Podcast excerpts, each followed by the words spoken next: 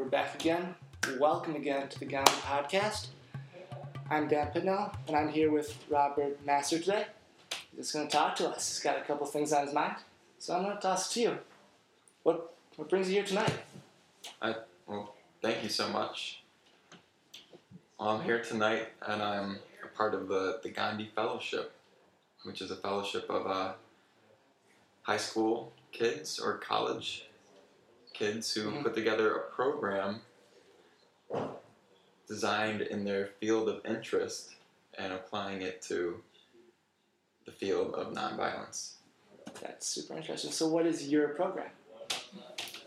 The program is a meditation program. Awesome. So, what's that entail? Are we going to schools? Are, are people coming to the, you know, Gandhi HQ here?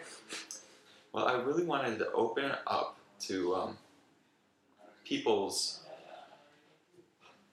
curiosity of where we can bring meditation as a way to raise our awareness in Rochester. But primarily, we've been meeting at the Gandhi House and sitting in um, formal Zen meditation. I've been teaching a little bit about breathing techniques and some postures, and I've actually had a lot of fun with opening it up, the dialogue, receiving the insights of the people who have been interested in, in giving this a try. So, sharing the room, kind of seeing what everybody brings. Yeah, So, we're talking earlier about how we found the Institute. How did you find the Institute and Fellowship? uh, well, I was. I I practiced at the Rochester Zen Center, and there was a flyer for nonviolent communication. And I attended it, and I was struck by how useful it seemed to um, integrating it in my life and in my meditation practice. Yeah. So, there was a synergy between nonviolence and um, meditation that's worked really well. Oh, it's recognizing the subtleties of how we communicate and how we communicate with ourselves, our thought patterns, our habit energies. Mm-hmm. And when we notice that more and more, we can see how we direct and navigate a path of nonviolence. It takes the practice of coming back to our awareness. Out of curiosity, so you mentioned high school and college students. Where, where are you at right now? What you- College, You're in college, so you at first semester at MCC. awesome, man. And what got you into meditation then?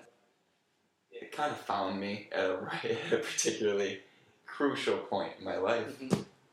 So, I mean, it has, that must have been pretty big, pretty significant for you to continue it and get to the point where you're sharing your knowledge of meditation with others. Um, can you share like a particular moment where you knew this clicked with you, or this was something that was important to you? Right from the, the start, Mhm.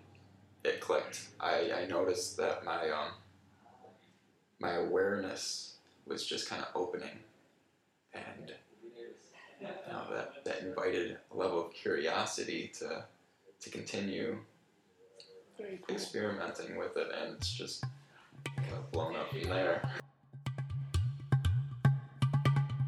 So obviously we're we're broadcasting to an audience.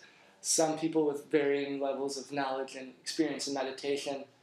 I know, like myself, it seems to something I'm interested in, but always intimidated to start. Where do I start? Yeah. Is there um, an exercise you you would suggest someone who has no experience or just like really gung ho about doing it, but just doesn't even know where to go? Well, it's difficult. There's preconceptions I've noticed, and I've really tried to um, recognize when you know, it's easily easily kind of slip into meditation. Then it seems like you're living in a fairyland Mhm. when when people talk about it. Yeah. There's a little bit of resistance in that aspect. But to get started, basically, you just breathe Mhm. and you recognize your breathing. So often, we don't even breathe correctly. So proper breathing is like what? Is that that deep diaphragmatic breathing that people talk about if they're like musicians or athletes? Yeah, singers. Yeah. Yeah. So it's that kind of experience. It's like trying to bring it all the way down to your lungs, then feeling it on the way out. Recognizing it the whole way through, continually. It has um. You know, you're gonna you're gonna start thinking, and the practice is to go right back to the recognition of your breath. It's only realizing when you've gone astray and going right back. That's the practice. Okay. So that's that breathing and getting into this recognizing breathing the entire way through is a great way to start. Yeah. Awesome. Thanks again, Robert, for stopping by and sharing your time and experience with us.